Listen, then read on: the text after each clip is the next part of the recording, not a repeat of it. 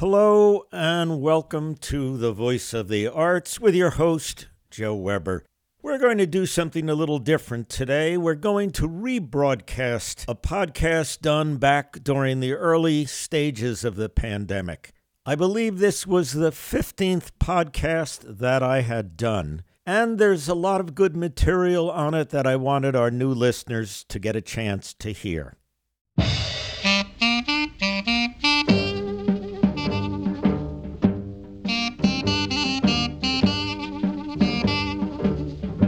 Hello and welcome to podcast number 15 here on The Voice of the Arts with your host, yours truly, Joe Weber.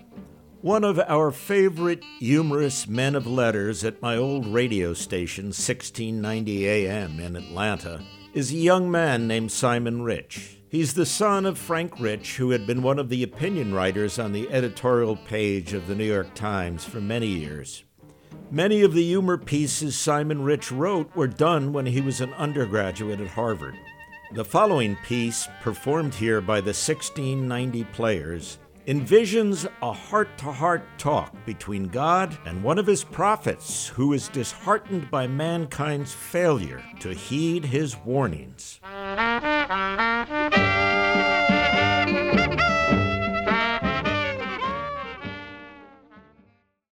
A conversation between God and the man in a football helmet and a Speedo who's always shouting things next to the Stop and Shop, by Simon Rich. How'd it go today? Win any followers? I'm afraid not, God. I'm sorry. You told on the news, right, that the world's ending in 4 days? Yes. And you made the sign like I told you with all the information about the apocalypse? Of course. Did you try that thing I came up with where you start swinging your arms around really fast while saying the end is coming, the end is coming? Yes. Still no one listened, huh? I can't believe it. How can I prepare mankind for the apocalypse if they ignore the words of my prophet? I actually had a thought today, God. I was thinking maybe if I wore something a little more socially acceptable. I have a strict dress code for my prophets. Helmet, Speedo. I know, and I don't mean to second-guess you. I just think people would respond better if I wore a suit. Did you do the thing where you start hitting your helmet with both fists to get people's attention, and then when they finally look at you, you start screaming and pointing at the sign? Yes, a lot. Then I guess we have no choice. Construct a gown out of aluminum foil and gird yourself with it. Again? Do as I say. I really don't think that's going to work. Of course it will. Think about it. If you saw a guy dressed entirely in foil, would you ignore him? Listen, God, I'm honored that you chose me to be your prophet, and it's been a really exciting 35 years. Don't get me wrong, but I'm starting to think that maybe you should ask someone else to deliver your message, like a senator maybe, or a minister. Impossible. You are the prophet I have chosen. Well, maybe I should at least leave this Stop and Shop. The manager keeps sending out someone with a broom to chase me off. It's pretty humiliating. Yes, I saw that. That was pretty bad. Well, did you see it when all the foil fell off while I was running away so that I was completely naked except for the helmet? Yeah, that probably set us back a little. Maybe you should move to the side of the highway.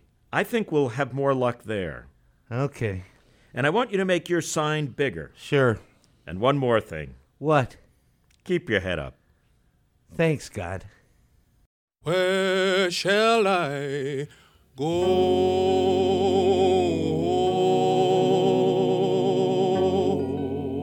Lord, where shall I go?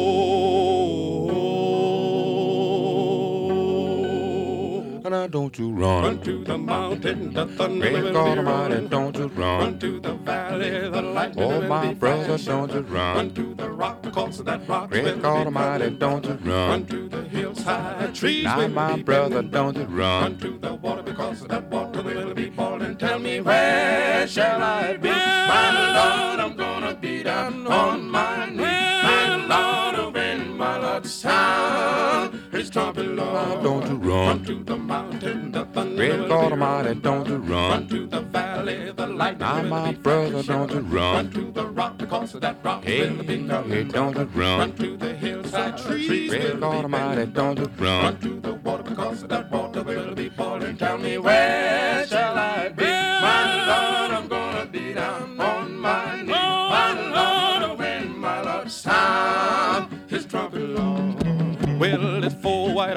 horses riding side by side. Swing down the chariot, Lord, stop and let me ride. My God Almighty said that he's coming back again. It's one thing sure, he never did say when. Well, now when I get to heaven, we'll sing and shout. Won't be nobody there to turn me out. Well, I'll talk to the Father and chat with the Son. I tell him about the world that I just come from. Now tell me, where shall I be? My Lord, I'm gonna be down on my knees. My Lord, when my Lord sound his trumpet, Lord. Well, we read in God's Bible, we sure understand. My God made Adam, boys, that very first man. They tell me, brother Adam had now two little sons. Well, one went right, the other went wrong. One was named Abel, the other named Cain. Good God, the devil started jumping through the sinful land. And Cain slew his brother and buried him in the ground. Jehovah God was looking, and that deed was found. You don't believe you reap what you sow. We'll open up the Bible, we read a little more. In Matthew's gospel, well, the good book do tell. A soul went leaping and jumping down in hell. Now tell me, where shall I be? Well, my Lord, I'm gonna be down on my knees. My Lord, when my Lord sound his trumpet, Lord. I don't know if there is a finer spiritual than that one performed by the Trumpeteers. I do know this, it's got a rival, Ralph Stanley and company with When I Wake Up to Sleep No More.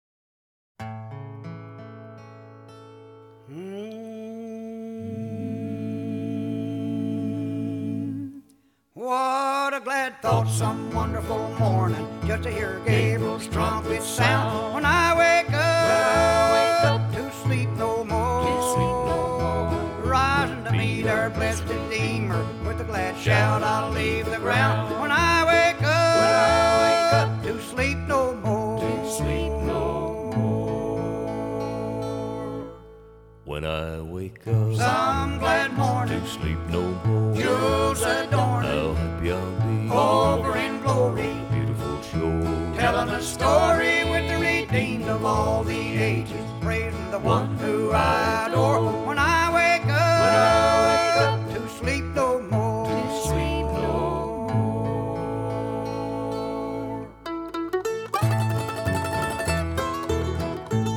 more. Glory to God, I'll have a new body, changed in the twinkling of an eye. When I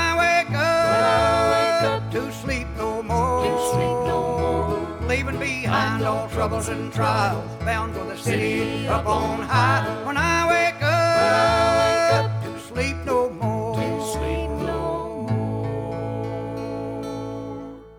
When I wake up some glad morning, to sleep no more, jewels adorning, I'll be over in glory, the beautiful shore, telling a story with the redeemed of all the ages, praising the one who I adore.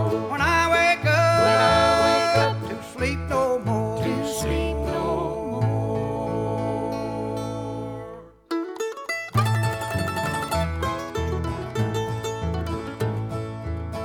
When I wake up some glad morning, to sleep no more, jewels adorning, I'll be over in glory, the beautiful shore, telling a story with the redeemed of all the ages, praising the one who I adore. When I wake up to sleep no more, to sleep no more.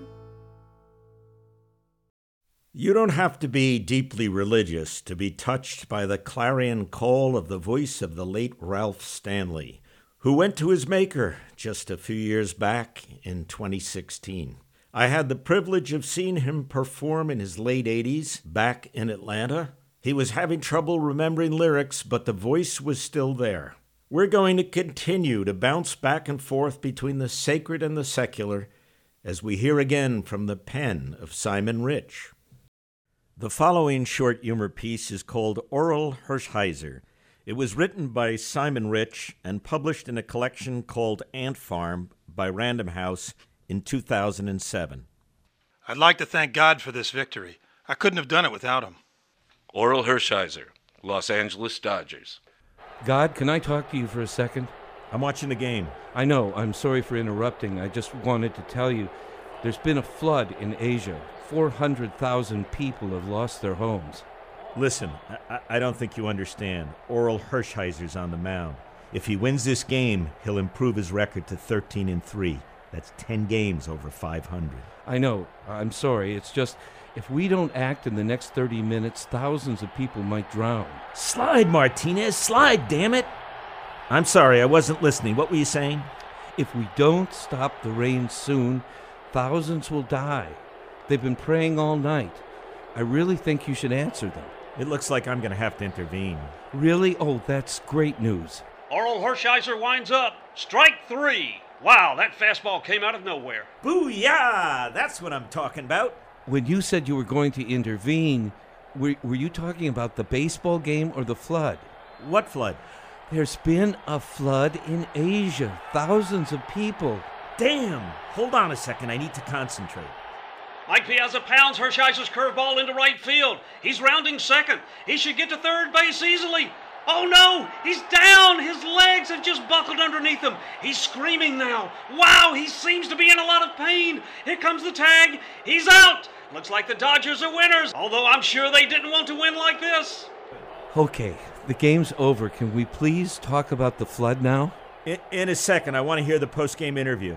I'd like to thank God for this victory. I couldn't have done it without him. Hey, did you hear that? Did you hear what he just said? Yes, I heard. Man, I love that Hershiser guy. Can we talk about the flood now? In a minute. NASCAR's on. I got to make sure Greg Biffle wins. Do you really have to watch NASCAR? Yes. I don't think you get it. There are people out there who are counting on me.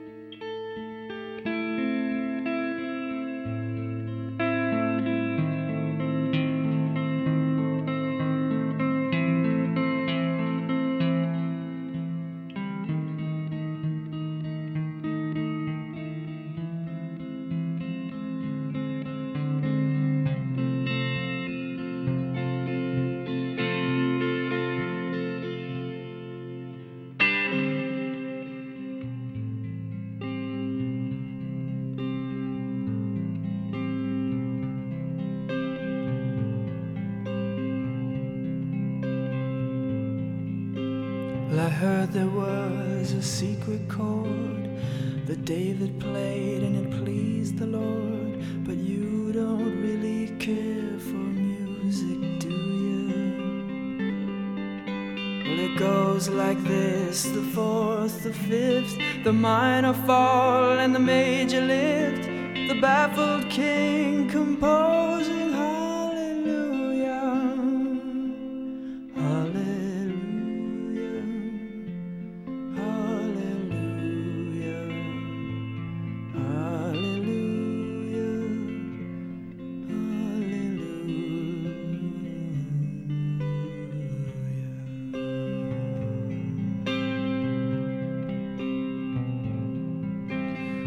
Faith was strong, but you needed proof. You saw her bathing on the roof, her beauty and the moonlight overthrew you.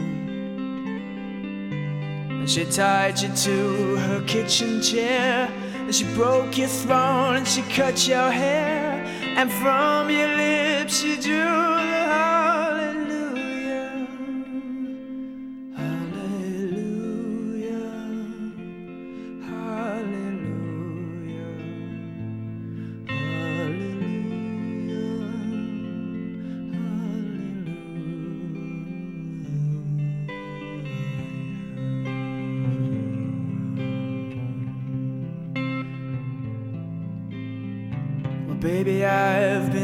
before.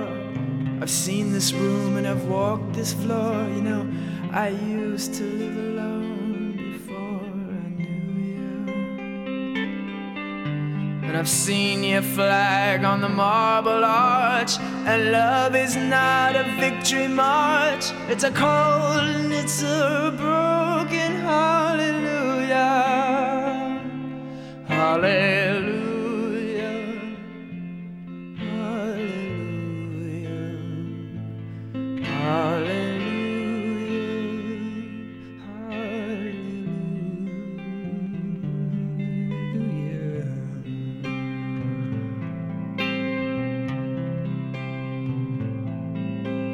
There was a time when you let me know what's really going on below, but now you never show that to me, do ya? But remember when I moved in you, and the holy dove was moving too, and every breath we drew is hallelujah, hallelujah.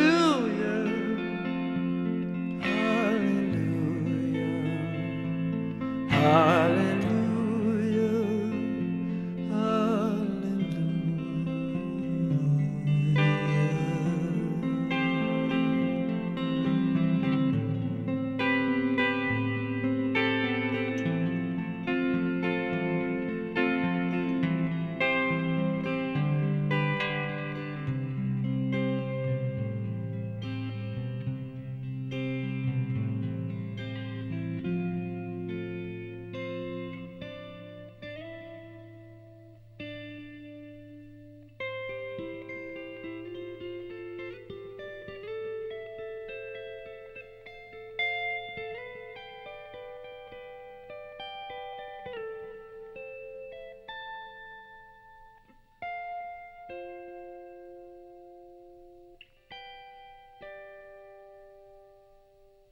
Maybe there is a God above, but all I've ever learned from love was how to shoot somebody who outdrew you. And it's not a cry that you hear at night, it's not somebody who's seen the light, it's a cold and it's a broken hallelujah, hallelujah.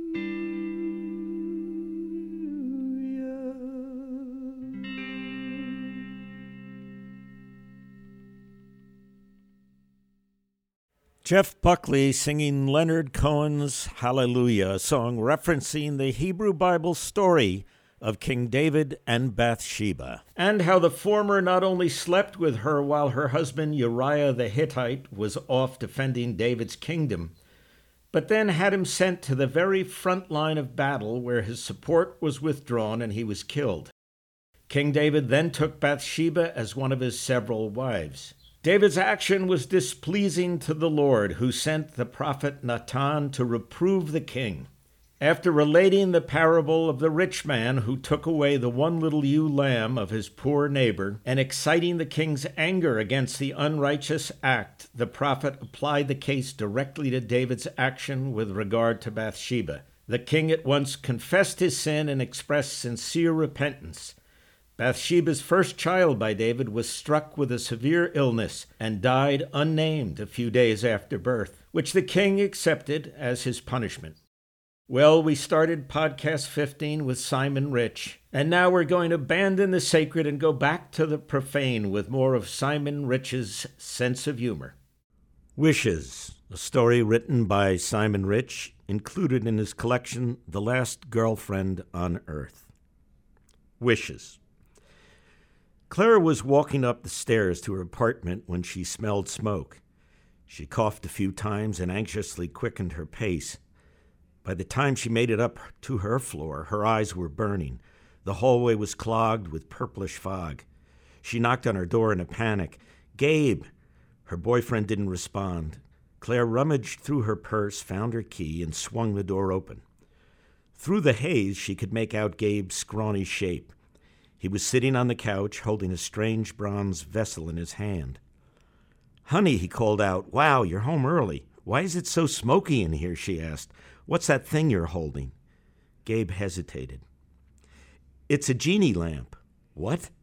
"I'm serious," he said. "Look, I'll show you." He rubbed the lamp, and smoke poured out of its spout. Claire watched as the purple plumes cohered into a giant, muscled creature. He had a bright red turban, golden chains, and a long black beard. "State your wish," the genie roared in a booming baritone, "and the great Mumbafa shall grant it." "Oh, my God," Claire said, sitting down beside her boyfriend. "Where'd you get this thing?" "eBay," Gay said. "I thought it was just a regular lamp, but then this genie popped out." "This is amazing." "I know, right? We have two wishes, and we can use them on whatever we want. World peace, a cure for cancer." "Wait a second. Hold on," Claire said. "Two wishes? Don't genies give you three?" "I think it's usually two," Gabe said. "Really?" "Yeah," Gabe said. "I'm pretty sure it's two." A faucet turned on suddenly in the bathroom. "What's that?" Claire asked. "Is someone else here?" "Yeah," Gabe said. "I forgot to tell you. Marissa Tomei is here." "Who?" "Marissa Tomei." "Well, what's she doing here?" "Her car broke down outside our building, so I had her come inside to call AAA because her phone was broken too, so she needed a phone. So I said, 'Hey, we've got a phone. Use our phone.'" Claire turned toward the genie. "How many wishes did you grant him?" The genie averted his eyes. "Great Mumbafa, stay out of this," he said. He tried to funnel back into the lamp, but Claire rubbed the surface, forcing him out again. "I wish for you to tell me," she said. "You will be down to just one wish." "I don't care." The genie sighed. "Okay," he said. The number of wishes he originally had was 50. 50? She stared at Gabe with contempt. "You used 48 wishes already? Jesus Christ, they were all sex wishes, weren't they?" Gabe looked down at the carpet.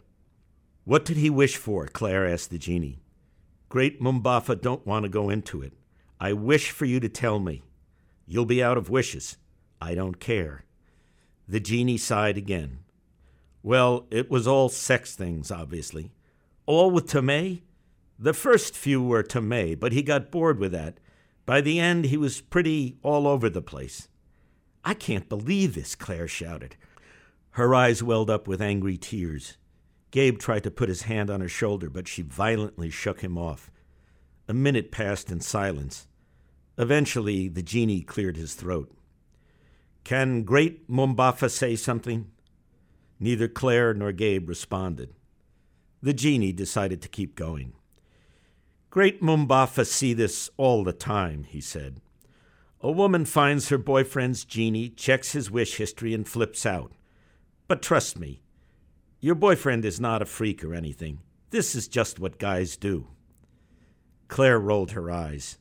"I am serious," the genie said. "Why do you think there is no world peace? Because no man ever wishes for it. All of them have the option.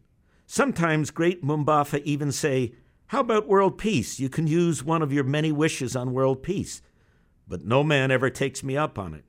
It is always Helen of Troy or Nefertiti or, for a brief period in 90s, Tia Leoni." Claire looked up at the genie, her cheeks damp with tears. "Really?" "Really," the genie said. Gabe turned toward his girlfriend. I'm really sorry, he said. I'm so embarrassed. Claire sighed. Just get Marissa Tomei out of here. Gabe marched obediently into the kitchen, grabbed Marissa Tomei by the elbow, and ushered her out the door. Claire couldn't help marveling at the actress's beauty. How does she look so good, she asked. Isn't she like in her late 40s? The genie nodded. Even great Mumbafa impressed.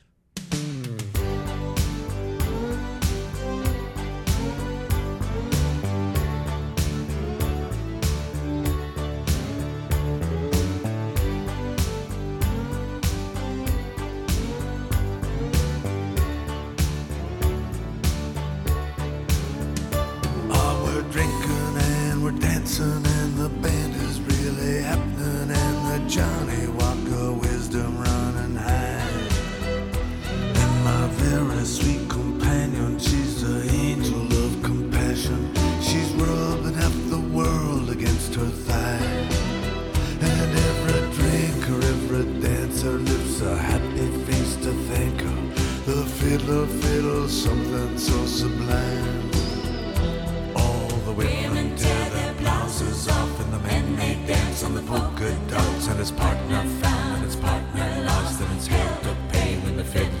the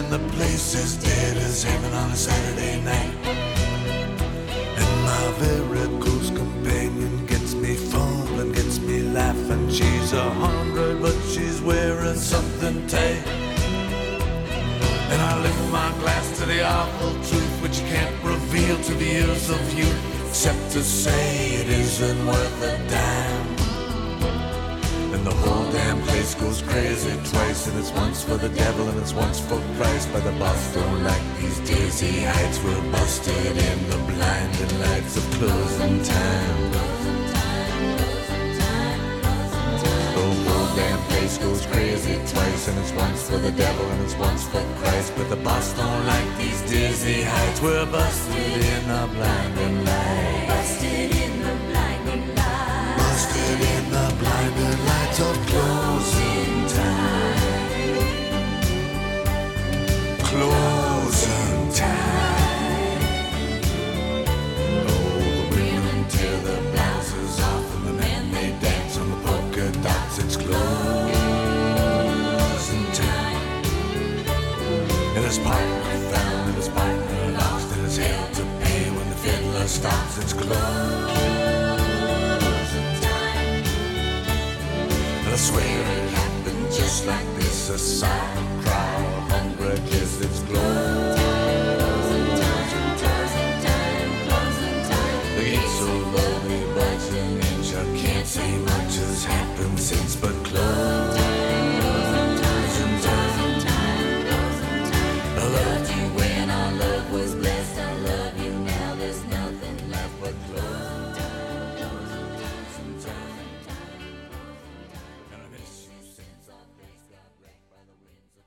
Leonard Cohen is such a masterful lyricist. I love one of the last verses.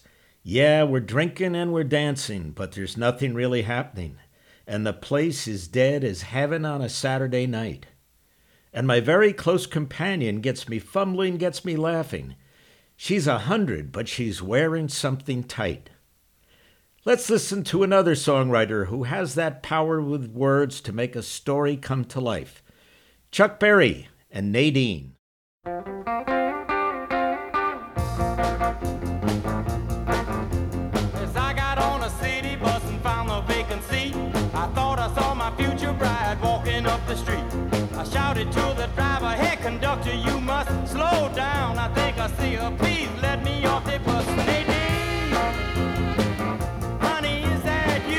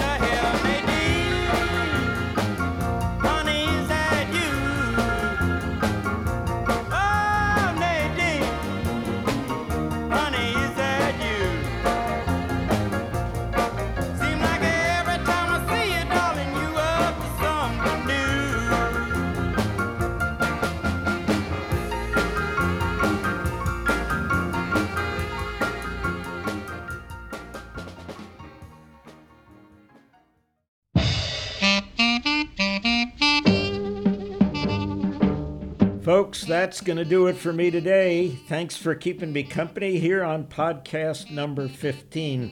Joe Weber saying so long here from the Voice of the Arts.